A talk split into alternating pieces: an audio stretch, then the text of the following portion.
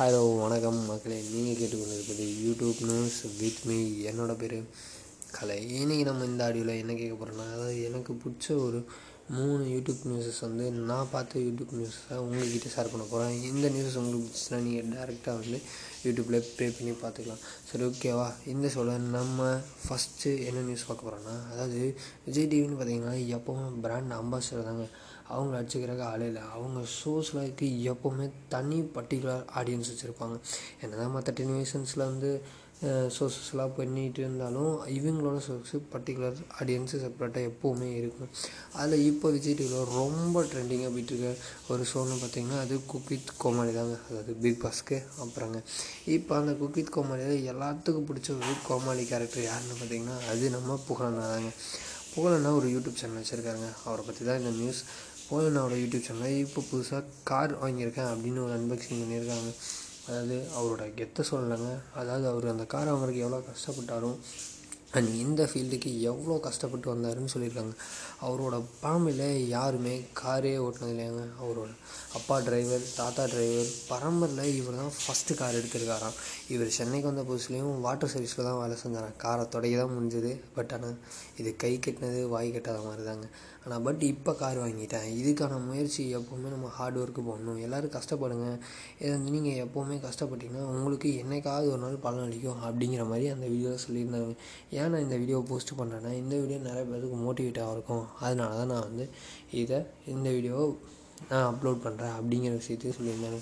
இந்த வீடியோவில் அவர் வந்து ரொம்ப கொஞ்சம் ஃபீலிங்கான விஷயம் விஷயத்தையும் நம்ம கஷ்டம் சொல்லியிருந்தாருங்க. அது என்னங்கிறத நீங்கள் வீடியோவில் போய் பாருங்கள் சரி நம்ம சொல்கிற செகண்ட் நியூஸ் என்னென்னு பார்த்தீங்கன்னா அதாவது நம்ம தளபதியை பற்றி தாங்க தளபதியோட மாஸ் மாஸ்டரோட மாசான வெற்றிக்கு அப்புறம் தளபதி சிக்ஸ்டி ஃபைவ் தாங்க. எல்லாருமே அப்டேட்டுக்கு தாங்க வெயிட்டிங் இதில் ஆல்ரெடி நமக்கு தெரிஞ்ச அப்டேட் என்னென்னு பார்த்தீங்கன்னா தளபதி சிக்ஸ்டி ஃபைவ் நெல்சன் திலீப் குமார் அப்படிங்கிற டேரக்டர் தான் டேரக்ட் பண்ணுறாரு இதில் சன் பிக்சர்ஸ் கலான் வெளிமாதன் இருந்தால் ப்ரொடக்ஷன் பண்ணுறாங்க பட் இதில் என்னென்னா நம்ம தலை எப்போவுமே கேட்டுருக்காங்க அனிருத் நம்ம தலை அனிருத்தன் இதுலேயும் மியூசிக் போடுறதாங்க இது வரைக்கும் நமக்கு தெரிஞ்ச அப்டேட்டர்ஸுங்க பட் இதில் என்னென்ன புதுசாக இதில் எஸ்கே நடிக்கிறதாகவும் சில டைம் சில பக்கத்தில் டக்ஸு டக்கு டாக்ஸ் போயிட்டுருக்கு. என்னோட பேர் இந்த மாதிரி சில டாக்ஸ் எல்லாம் போயிட்டுருக்கு. இன்னொரு பக்கம் இப்போ கிடச்ச அப்டேட் என்னென்னா அதாவது எஸ்கே இந்த படத்தில் நடிக்க போகிறா என்னன்னு தெரியாதுங்க. ஆனால் பட் இந்த படத்தில் மாஸ்டர் நம்ம மாஸ்டரான தளபதிக்கு ஆல்ரெடி தளபதி மாசாவே இருப்பார். நம்ம தளபதியோட மாசான என்ட்ரி இவர் தான் லிரிக்ஸ் எழுத போகிறாரு அப்படிங்கிற நியூஸ் நமக்கு தெரிஞ்சிருக்கு.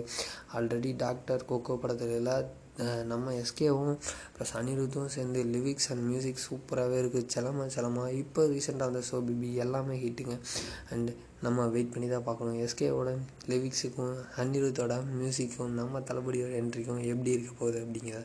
ஓகே நம்மளோட மூணாவது நியூஸ் என்னென்னு பார்த்தீங்கன்னா அதாவது நம்ம தமிழ்நாட்டை சேர்ந்த ஒருத்தர் ஒரு வேல் ரெக்கார்ட் பண்ணியிருக்காங்க. அது நம்ம நாகர்கோவிலில் சேர்ந்தவர் ஒருத்தர் வேல் ரெக்கார்ட் பண்ணியிருக்காரு. என்ன பண்ணியிருக்காருன்னா ரெண்டு சைடிலும் இரநூத்தி எழுபது கிலோ வெயிட் உள்ள ரெண்டு பைக்கை வந்து நாற்பத்தி ரெண்டு மீட்டர் நடந்தே கொண்டு போயிருக்காருங்க.